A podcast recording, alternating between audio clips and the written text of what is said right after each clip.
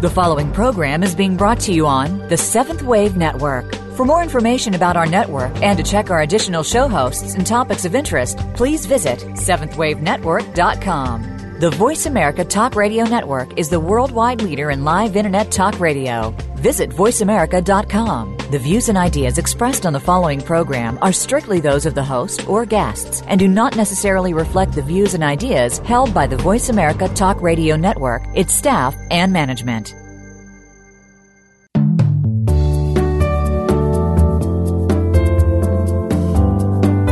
As spiritual seekers, we often receive guidance on which path to follow. This might be necessary for some time, but as we move along, we need to trust our heart and become our own guide. Welcome to Nurturing the Spiritual Spelunker in All of Us, a place where we can listen to everyone's heart. Your companion on the journey is Gil Asselin. Come join us now on this path of inner exploration. Here is your host, Gil Asselin. Yes, uh, good afternoon or good evening, Altair.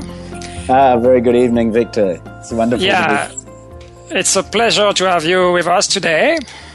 Well, thank you for the honor of inviting me, and love and blessings from the source to you and to everybody who's listening. Thank you very much. The same back to you, and um, many thanks for being available. I know it's pretty late where you are, so I'm very grateful for, for you to come up on, on the show and to um, open up maybe a new a new page, um, open up our hearts as well. So uh, again, thank you very much. Thank you, uh, thank you. I, it's, I'm very much looking forward to this, and as you know, everybody that's listening is part of this as well. So yes, yeah. that's right. It's a it's a community of, of beings of souls and we're going to be here for at least a couple of shows, if not three shows. So we, we, we have time to quality time to spend together. Thank you. So so I wanted instead of of trying to give you uh, some very standard questions about um, uh, identi- identifying yourself or introducing yourself.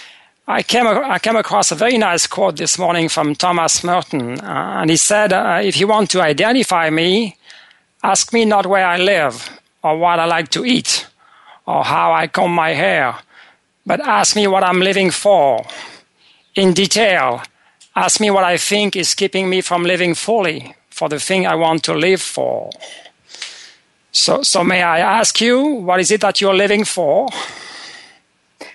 Uh, it's, it's a very be- beautiful poem, and I know Thomas Merton very well. One of my good friends, a Jesuit priest, uh, loved exactly that same quotation. So I wrote you a poem in return, Victor, and it goes like this Don't ask me my name. Ask me what I've given back in the name of love. Don't ask me my age. Ask me the depth of my experience. Don't ask me what I've done.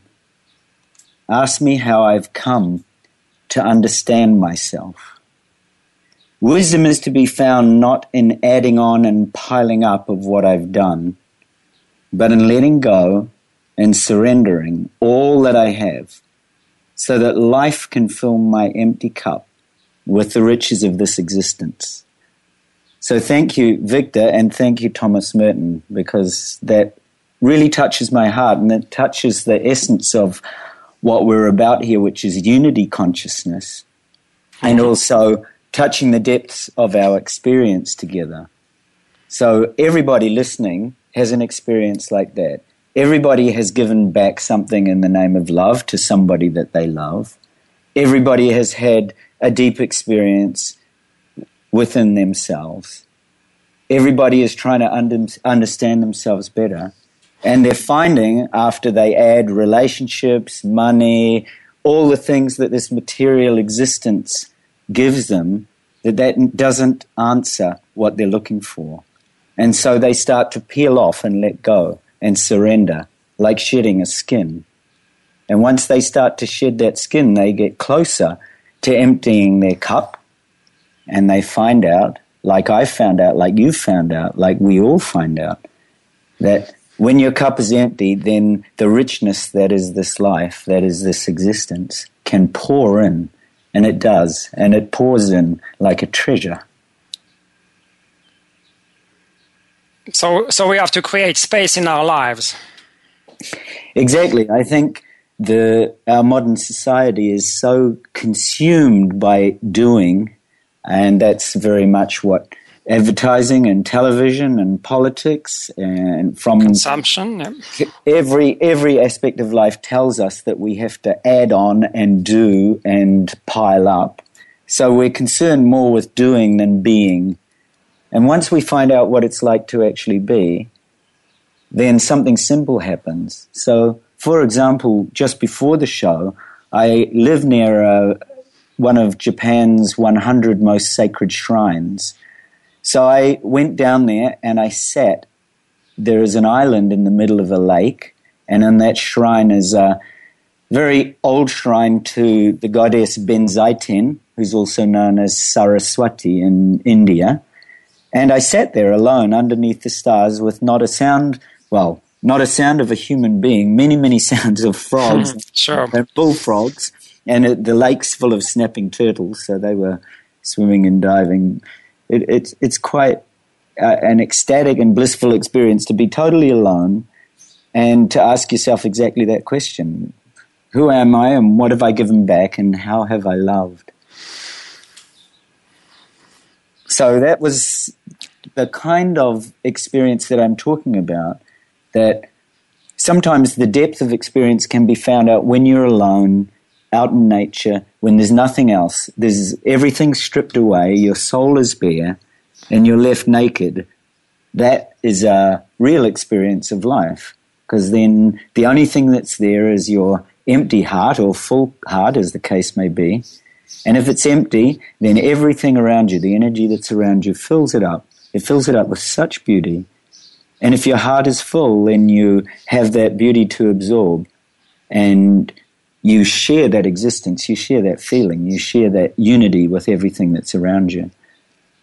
So when you can take that experience, the experience of being alone in nature and sharing what Mother Earth has got to give t- to us, when you can share that with fellow human beings, when you no longer feel a separation, when you're out there on your train or your bus or your taxi or walking on the sidewalk and you feel that deep divine friendship with every single other human being, then you know that you've reached a depth in your experience. That's what you call unity consciousness, no? Is it? That, that's what I call unity consciousness. Yes, the mm. the unity of actually not just thinking that you are one and connected with all these people around you, but when you actually literally realize it as an experience when your very cells, when every part of your heart, when the little sparks and neurons that are triggering in your brain cells actually are all acting as one and connecting with the people and energy around you, then something quite different happens. There's quite a different consciousness, there's a different awareness. And at that point, you're willing to surrender the shoes on your feet to somebody who needs them. You're willing to give money to help somebody who is desperate. You're willing to help a struggling animal to get back on its feet. You're willing to take that animal home and nurture it until it reaches a point where it can fly out again into the world. So I think those are really, really simple things that if you can ask that question, am, am I willing to be of service to my fellow human beings in every instance, then you're really touching on a point of, of true love, of very deep divine love for people. Mm-hmm. I agree with you, yes.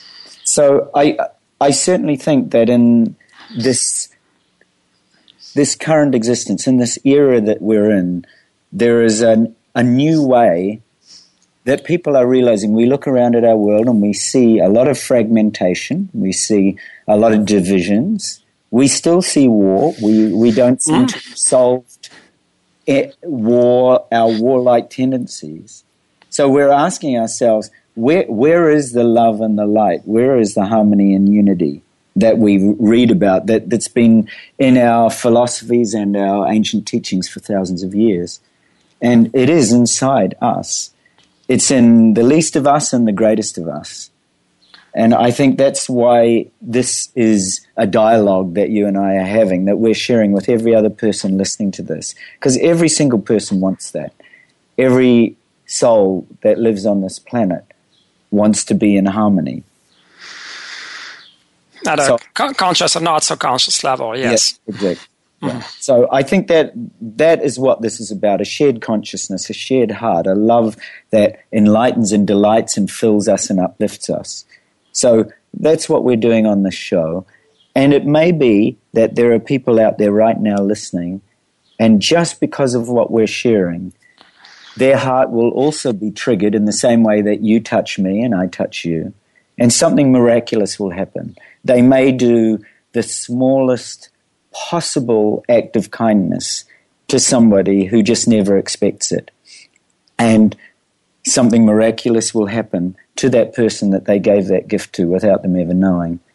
Um, some years ago, I was in San Francisco and I came out of one of the organic health food shops, and there was a young girl uh, lying in the gutter weeping, and nobody was going up to her. So I w- walked up to her and asked her what was wrong. And she couldn't speak. She was obviously too upset by whatever had happened. Uh, and as she sp- spoke to me about her life, I realized, of course, that she was homeless and she had nothing. Uh, her clothes were ripped and her shoes were extremely old. And I had two armfuls of the best food that money could buy in America as far as organic food was going. So I said to her, Why don't you take this? And she looked up to me, and then the next moment she s- stood up and she was stock still. She stared at me as if I was an apparition, and and then I, I and then I felt what she felt as well because behind me on my left shoulder was an angel, most beautiful angel. In fact, the most beautiful essence of light that I have seen to this day. And she said, Exactly that. She said, There's an angel. There's an angel behind you. And she was crying even harder by this stage because the angel was very bright and I could feel and it's, it's just, it's, it's so hard to put into words. I could feel this essence of love wrapping us both in that moment. And so I gave her the groceries and I said, Well, please, please take these. And she still couldn't stop crying and she sat down on the pavement and she looked at me and by this stage, I could feel that presence of light going. And she said to me, you, you truly are an angel. And I said, Well, I've just got extra special help today, obviously. And she took the groceries and she went home. I have no idea what she did with them. But it was that one small, tiny act. It was that one small event that it touched my heart. I still can remember her as vividly today as I did those years ago when I first saw her. And who knows what's happened to her, but I feel deep in my heart that something triggered a completely different path in her life because of that moment. I'm, I'm sure she nor I saw an angel like that every day. So it was a very blessed experience, very mm. blessed. I think you gave her hope. I think maybe she was missing hope, no? Exactly. Yes. I think I think the the, the simple gift of hope to mm-hmm. any person is enough to turn and change their life so significantly. And I think that's one simple way everybody can reach out. Quite often people say, but what can I do? Because they feel they have to give somebody a spiritual teaching or they have to give them a, a, an abundance of cash. But in fact, the simple gift of hope is one, uh, we, we all have that blessing to offer to somebody else. And I think that that is a really remarkable act that anybody can give another person. So, yeah, and it's something so simple. It is. I think when you come down to life and existence, sim- simplicity really is the essence. Simplicity is what takes us home, brings us home. If it if it gets too complex and you have to think too much about it, then obviously it's not touching your heart, it's not touching you deeply. Uh, a number of things that have happened to me over my life that have been extremely simple and yet have changed my life considerably for the better were often in the most insignificant or uh, you could say from my part fairly unsuspecting places where I was just living quite normally and then something extraordinary happened. Um, when I was in India, I taught on a Krishnamurti school uh, in the mid 80s. And I just, again, by a blessing from another teacher who was there, I arrived. I was very interested in working for schools all over India because I wanted to experience the, the life of the people there. And when I reached Varanasi, I went to see the um, principal of the Krishnamurti school, and he said, "Well, you're lucky. A um, teacher has just left. You can take up the position. You can have it for three months, maybe six months. So there's there's my very simple experience, which le- leads up to something extraordinary. So I said, "Sure, I'd love to do that." And he walked me into the middle of the school, and there were a group of boys playing cricket, and they hit the ball for a six, and you can guess where it landed. It actually hit me on the nose, which I nearly broke my nose from that cricket ball. But however, it made me good friends with the boys because they figured I was okay. They found out. I was from New Zealand. New Zealand has a very famous cricketer called Richard Hadlee. So they said, Oh, sir, do you know Richard Hadlee? And of course, I did. So I uh, that made me good friends. They, the school immediately thought I, I could teach them English, drama, and music, Western music, that is, because they were very good at Indian music. So there I was in a really quite uh, very simple and very happy uh, experience on a school in India, teaching essentially the arts, and language, drama, and music. And on that this the particular day this happened, I was having a tough day because it was very hot. Now, you have probably heard in India at the moment there is a heat wave, and mm, yes. I think something like 500 people at the moment are, are dead through heat, heat exhaustion. And I realized, degrees, yeah. yeah, 48 degrees. So I, when I was there, it was 45 degrees in the open and it hit 50 degrees one day. And that was quite, I remember getting on a bus, opening the window, and it was so hot it burnt my face. So that gives you an idea of the kind of heat that they were having even back then. So I was having a tough day. It had been extremely hot. It was a thundery, lightning strewn day. It was in July back then, and the monsoon had come. So it was very stormy and windy. And the last thing I ever thought, I was in Krishnamurti's own house. I had a, a young family that looked after me. Basically, my 20 US dollars per week provided them with their livelihood. At first, I really didn't want to have a servant. Uh, that's not really a New Zealander's style. But they said, You are going to give life to this family. So I thought, fair enough. And we, we had a great connection for that three months that I was a teacher there. They really looked after me.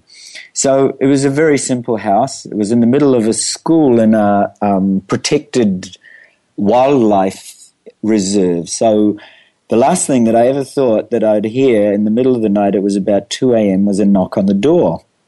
However, I shouldn't have been surprised because ever since I was a child, I've had knocks like this, knocks on my head, knocks in my consciousness to remind me about how important it was to sit up and pay attention to life because life was going to give me something a little unusual. Uh, I had some extraordinary dreams when I was a young boy that led me into exploring the spiritual life. However, in this, so what happened in this story was that here I was way out in the middle of this wildlife reserve in a little house with a servant and the family. And there was a knock on the door at 2 a.m. So I lurched out of bed because I thought at first that it must be some kind of emergency. The school itself was fairly old, so I thought maybe in the gale force winds we were experiencing, it might have blown, something might have blown over or something had caught on fire. Instead, there, standing on the doorstep, was a woman with pure ash blonde hair, bright blazing blue eyes in the ochre orange robes of a sannyasi. Now, that's if you know anything about India, that's quite an unusual sight. And she just said, I've been looking for you for a long time. I was somewhat speechless at that point. I did know what she was because a sannyasi is somebody who, in their last stage of life, has given up and renounced all their worldly and material pleasures. And she had obviously taken up pursuing a spiritual life. But she was very young, extremely pure skin. And she said, I have a message for you from the gods. She spoke in a very unusual accent. I actually thought she was German, but it wasn't German. uh, and she held out her hands, so you can imagine the, the winds are pour, pour oh, the winds and the rain are pouring, and the door the door's wide open. Uh, and she said, "This scroll is for you." And she held out a scroll, uh, an ancient, ancient parchment, which I accepted with an open mouth. I mean, there's not much else you do at 2 a.m. in the morning when you're greeted with a sight like that, except you stand speechless and you open your mouth and some, you try to say something, but nothing quite comes out. And then she went on, she said, You've had previous incarnations in India, and the one I'm about to speak to you of is your life as a Raj in a minor kingdom in the north in the 16th century. You had three wives, you loved peacocks, you adored music, you worshipped the goddess Saraswati, the goddess Saraswati will look after you your entire lifetime. She is the Hindu goddess of knowledge, music, arts, and science. That is your purpose this lifetime. Go and fulfill it.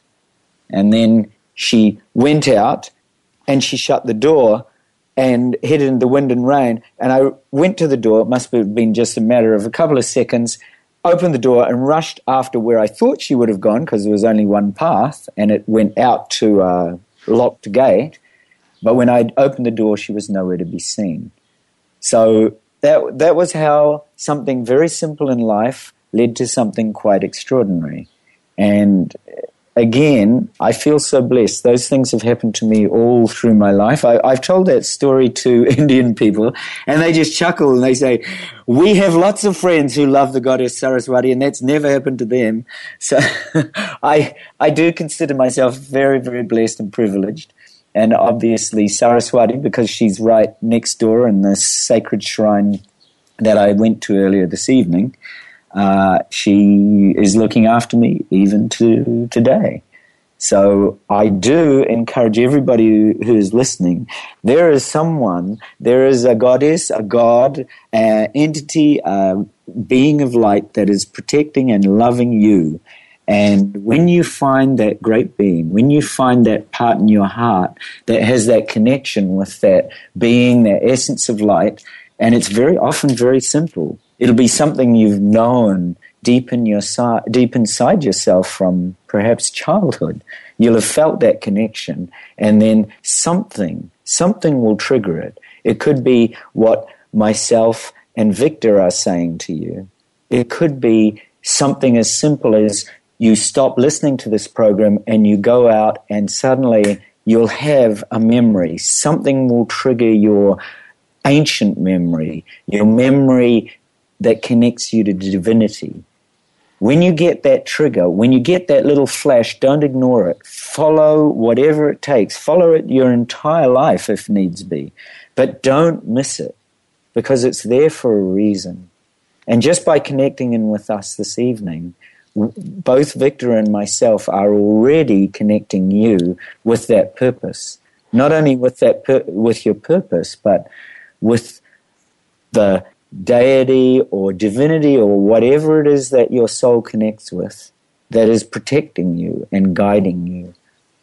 And I think it's crucial in this life to find your connections, to find your connections to divinity, to the goddess, to God, to whatever name you want to call it, to love and light, to the path of unity that is going to, to connect divine, yeah. to the divine. Thank you very much for sharing your story, Altair. I think it's really the, the divine coming into your life with a, a very powerful message. Uh, I think it's a good time to take a break, and we'll, uh, we'll be back shortly after that.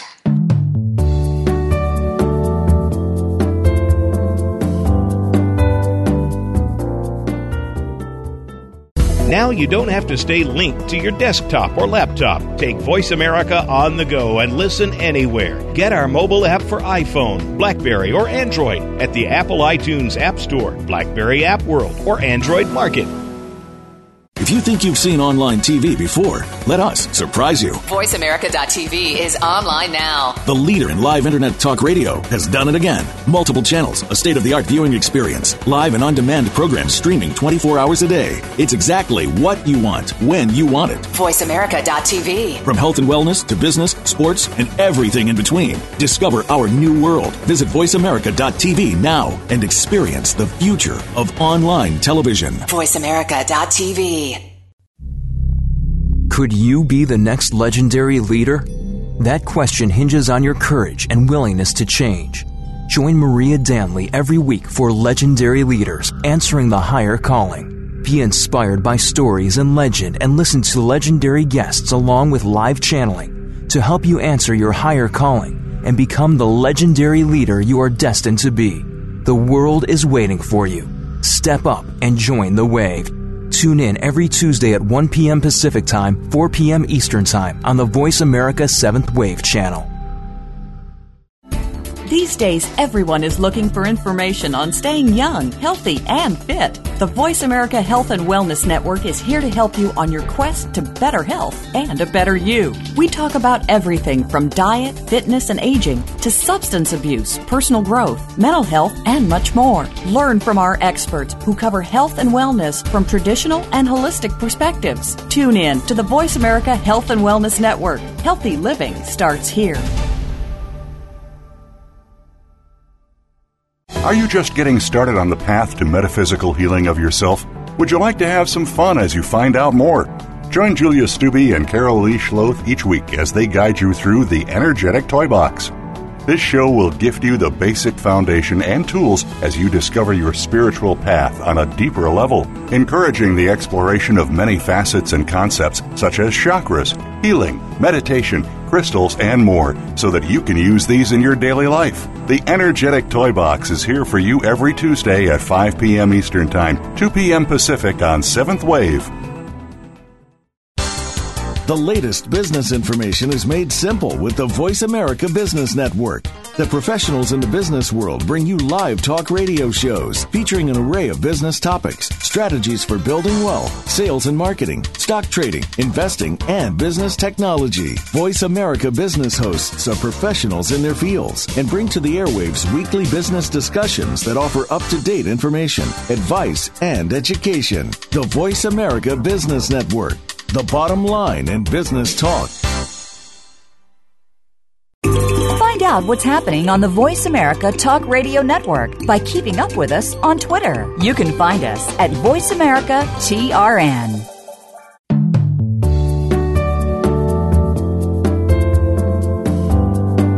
You are listening to Nurturing the Spiritual Spelunker in All of Us with Gil Asselin.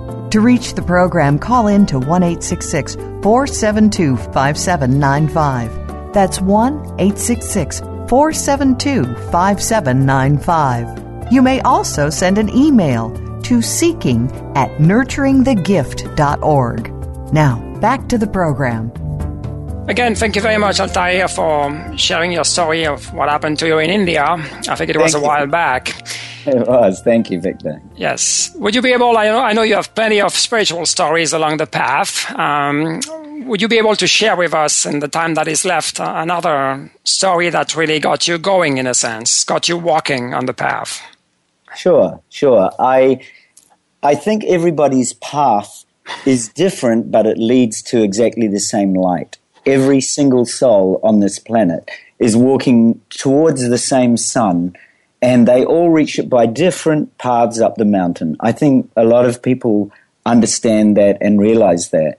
So again, coming back to everybody that's listening, when you hear this next story, I want you to connect to something in your life that actually triggered you onto the path. Because there is something that leads you there. There is something significant. It could be a person. It could be just a connection with a place it could be that some very tiny miracle happened, or it may be something as simple as, what Victor was saying earlier hope. Some connection with hope that takes you, takes you onto the path, takes you a little higher on that mountain, takes you a little further down the path. So in my case, I had a very special meeting with a friend of mine. He was a ufologist. So he had a great interest in UFOs that came from a personal experience that I'll relate to you, and then I'll tell you how this ended my life and what happened.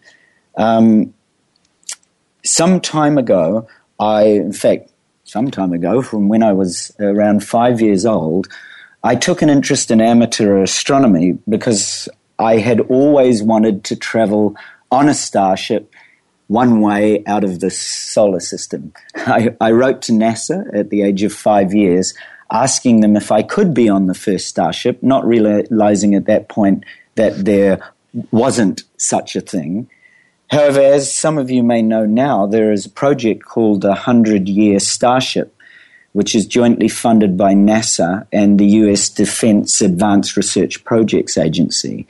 And this is a, a project that is designed specifically to create a, spar- a starship for future travel. And it's looking at all the aspects of what building a starship and what meeting an advanced species in this universe would mean. So, when you first come across UFOs, of course, people think of flying saucers. They think of all the movies that they've seen, all the aspects of extraterrestrials that seems to flood our uh, Hollywood uh, finance, and I, I, have to say that a lot of them are way off the mark. But you could understand, I suppose, being here on Earth, when you look at an advanced techno- technological civilization, an ATC, which is what NASA calls it, that there would be a certain amount of fear if you viewed it in the same way as Columbus coming to America, and then the kind of resulting turmoil that happened for the Native American Indians in, in America. It wasn't too good for them. So it would be the same way as uh, an advanced technological civilization visiting us. That's what would enter most people's minds and hearts is fear. However, in my experience, it wasn't like that at all, and this is what happened. Um, I was in New Zealand at the time. I'm a Maori by descent, and my lineage goes back to the kahunas of Hawaii. So I'd been introduced a long time before to the nature of the stars and their wonder, and also to the connections with the stars, in particular to the Pleiades, which is called Matariki in Maori, and the Pleiades is a very significant star group in terms of planting and harvest.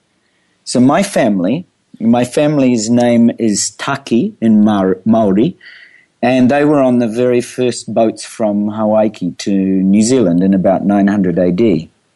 So I was actually in an area that is sacred to the Maori people, a place called Sumner Beach, in Christchurch, New Zealand, and I was there with a friend, Steve Ordain from Boise, Idaho. Now, I'd been very interested in what's called the WOW signal. It's notated as 6EQUJ5. If you look up the WOW signal on Google, you'll find a ton of information about it. And at that time, it, it was considered the only signal that was a real signal uh, discovered by, through the SETI systems, the search for extraterrestrial intelligence, back some years ago. And I'd spent hours scanning the night skies with telescopes, and I'd looked at lots of star clusters, trying to work out where would be the greatest opportunity for evolution. Because, as Stephen Hawking says, the chances of alien life is not just plausible, it's realistic with a hundred billion uh, stars existing in just our universe. So we've got an, an extraordinary potential for what we call alien life. So in this case, it was November. I was in the southern hemisphere, and the Pleiades, which is also called M45, as those of you who are astronomers will know, We were gazing directly upward uh, in the direction of that. We were standing on the beach. And we had been walking up and down the beach for some time, and my friend, Steve, claimed to have been visited by aliens when he was in his beach house in Bethells Beach in New Zealand, which cast a blue light over his dwelling for three days and forced his brain to accept vast downloads of alien information. Now, this may sound a very, very wide claim to make, but when you hear what happened, you'll see it's not so far fetched. There were many UFO sightings, in fact, in New Zealand, and this one in 1991 that I experienced was actually documented in newspaper and television. And it, we even had uh, US Air Force jets come and visit, and scientists put up notices for reward all over the village where I lived.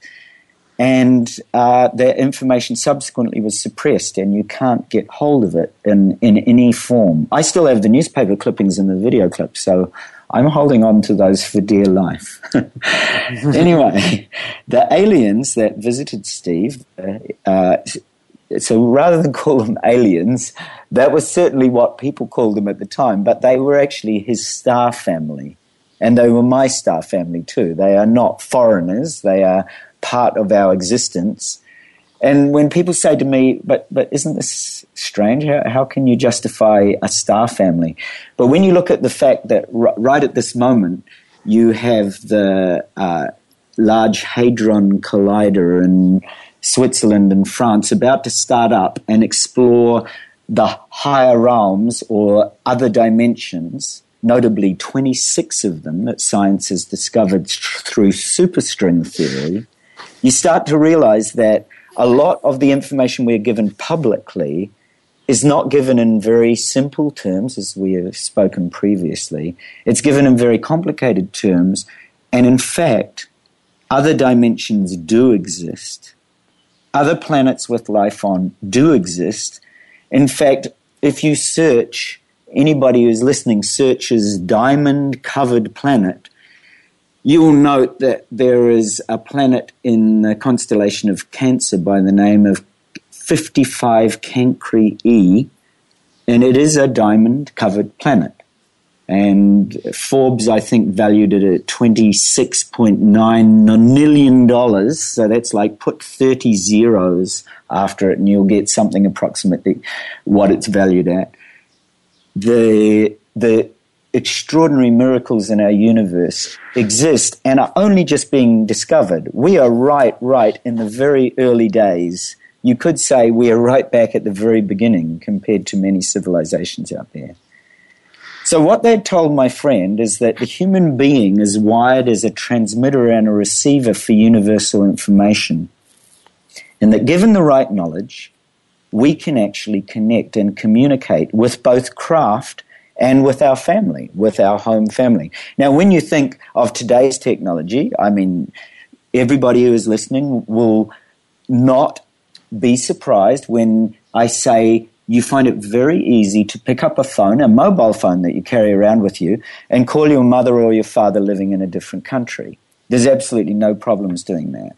Now, when you can uh, consider that there are so many galaxies and stars, 100 billion galaxies just in our universe, with hundreds of millions of stars in every galaxy, then you can, you, you can possibly consider that communication, if you knew how to communicate with some of those stars, that you may be able to contact and connect with your own home, your own family.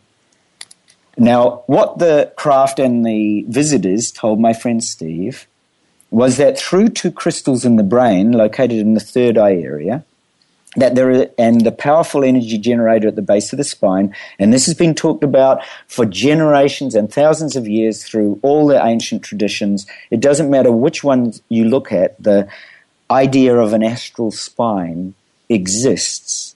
Now, just for those of you that are listening that may not be familiar with an astral spine, I'm going to just help you to visualize it. So, when you sit still and you just quietly, quietly and gently bring your attention to the breath, Imagine the breath just rising and falling. That's the easiest thing you can do. Just imagine it rising and falling. So as you breathe in, just let the breath rise. And as you breathe out, let it fall.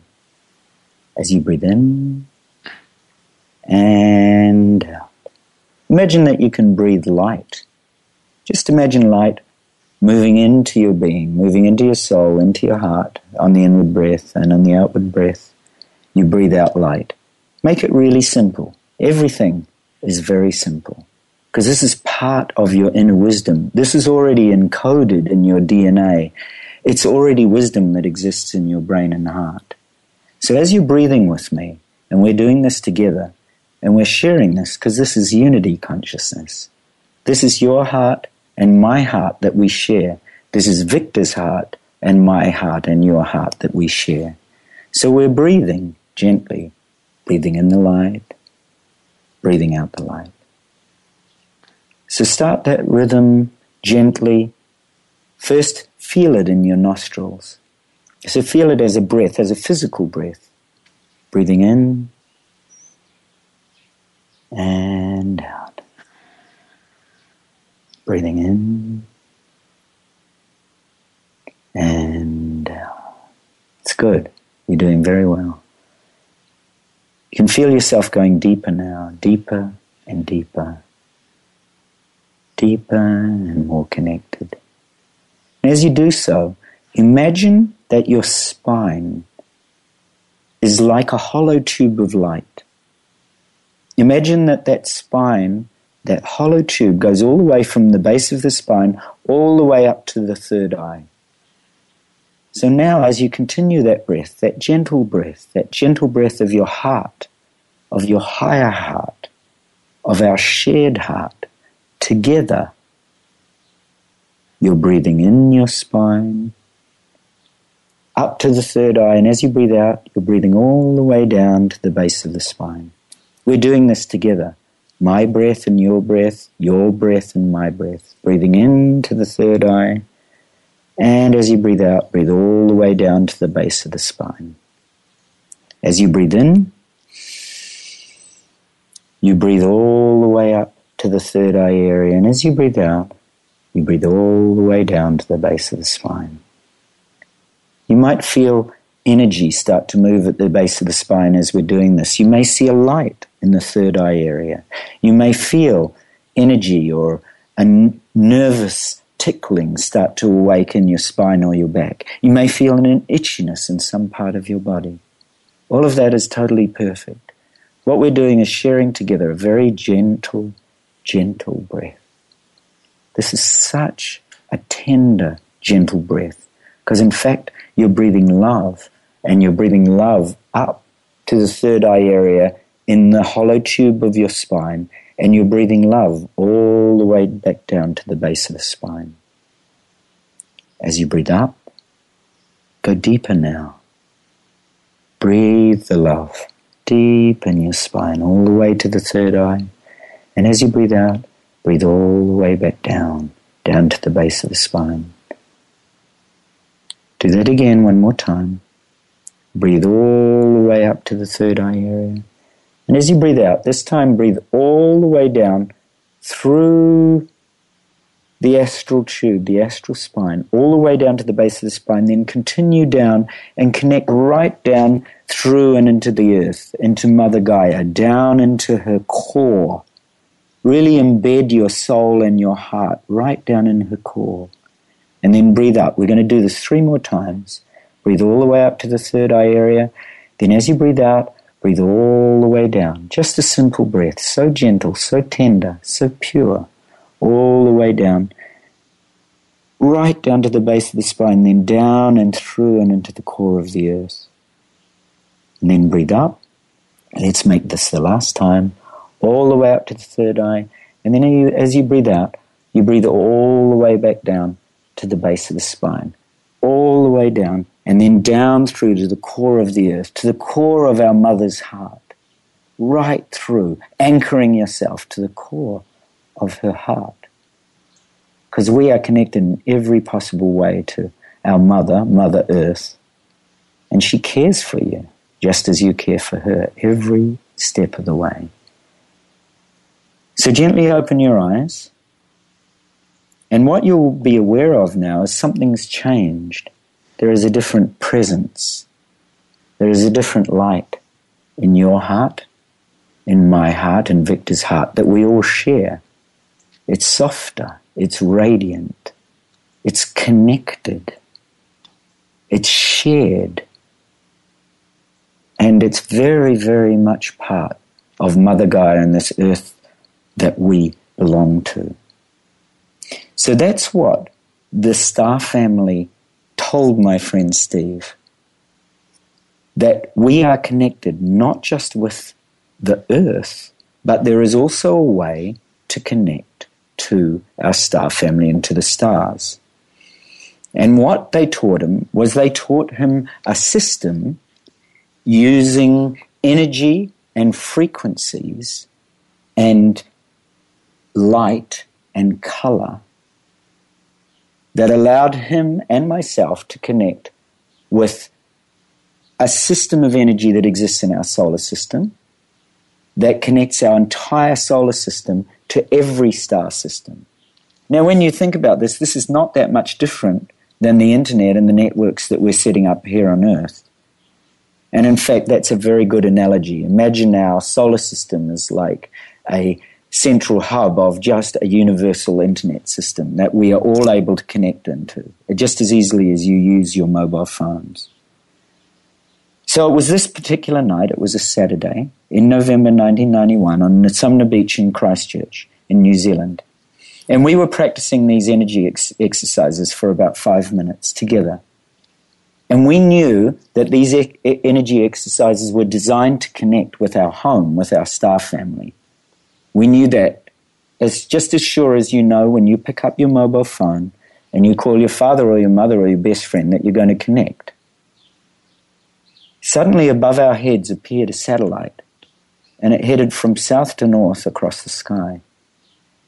It looked like a satellite, but when it reached a point exactly above our heads, it stopped. It stopped. It stopped. Satellites do not stop midway through their tra- trajectory. And then it suddenly began descending towards us. We could see it clearly. It came right down over the house where I lived. I lived in a beachfront house in New Zealand. It was transparent, about twice the size of a jumbo jet, with a massive engine at the rear, and it had clear, absolutely transparent, so it enabled me to see the stars through it.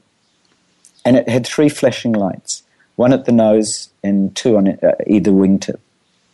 It lowered right down over my house and if any of you search the internet and look up the Belgian Black Triangle, which was seen by citizens of Brussels in, uh, in 1990, 1991, it looks very similar to that.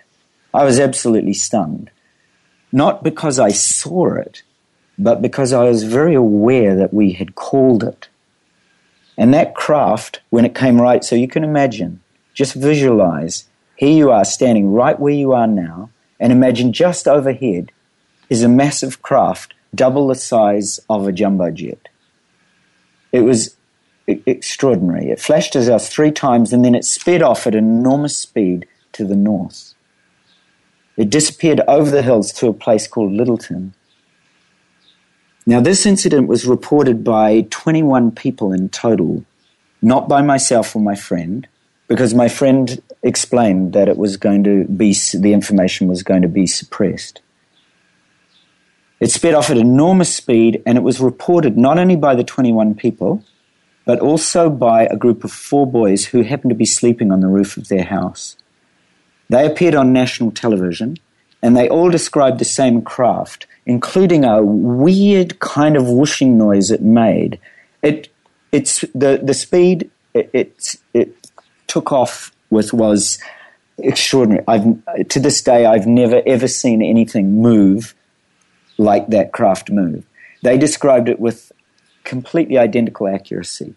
The newspaper reports were in the Christchurch Star and the Christchurch Press, And the following week, on a Wednesday, the US Air Force flew in two jets and a group of scientists. And notices went up all over some of the town. $500 US dollars. That's a little bit more than New Zealand dollars. Uh, for information leading to identification of the craft. I've never ever submitted any information. And that, that was something that really turned my life around.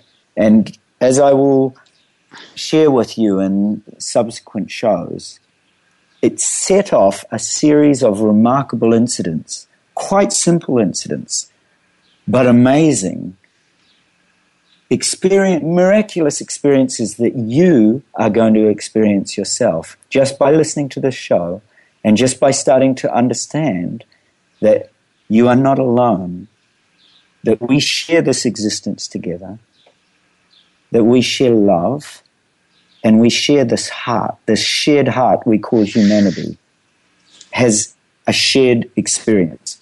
Just by understanding that, you are going to tune in with what Victor and I are sharing, and you too are going to experience what your soul wants to experience in its own way. So, Victor, that was a truly joyful and truly amazing experience. And I really wanted to thank you for the opportunity to share that on your show. Your show is amazing. Everything that I've listened to, you are a master of wisdom, a beautiful person, and the son of mighty victory. thank you. I, I, look forward. I'm, I'm getting. I didn't know your story, so obviously I listened to it, and um, I'm looking forward to learning more about what changed or shifted in your life after that episode. It's interesting you called it incident. I mean, I don't know the meaning of an incident, but I, I would rather see it as an episode, like a, a starting it, point in a sense. That's right. It's like an episode in a story. You're, you're yeah. quite correct. That's why I mm-hmm. call you the master of wisdom. So mm-hmm. I'm I'm here to share, and so are you. And thank you for enlightening me on every little incident or episode in my life. yes. It's more like a, yeah. That's the feeling I got when you mentioned the word incidents. It's not to me. It's not like an incident. It's like more like a a sparkle of something, and that yes. got got thing going. And I'm sure you have much more to share that uh, that we don't know about, but we are looking forward to it. So. But I do do encourage everybody who's listening anybody who wants to get in contact with either your star family or a light being or a guide or something that is going to take your life and give it meaning and sparkle and an episode. Please tune into this show and also please send your ideas or questions or your experiences to Victor. Mm-hmm. Yeah, I think there's a, an email that goes out. I mean, in the announcement, so people know which uh, which email to use. So, I think it's seeking at nurturingthegift.org. So, thank you very much, Altair. We look forward to having you on the on the air also next week. And um, I wish all of you a blessed week. Yes, thank you, thank you, Victor. So, love and blessings from the source, from me, Altair. I love you all, and thank you so much for this honor. Thank you very much. Goodbye.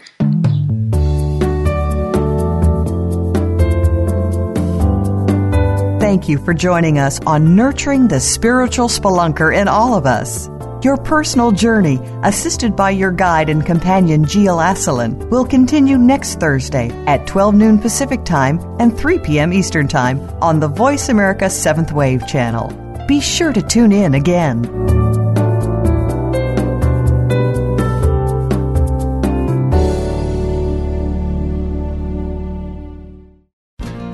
Thanks again for listening to the preceding program brought to you on the Seventh Wave Network. For more information about our network and to check out additional show hosts and topics of interest, please visit seventhwavenetwork.com. The Voice America Talk Radio Network is the worldwide leader in live Internet talk radio visit VoiceAmerica.com. The views and ideas expressed on the preceding program are strictly those of the hosts or guests and do not necessarily reflect the views and ideas held by Voice America Talk Radio Network, its staff, and management.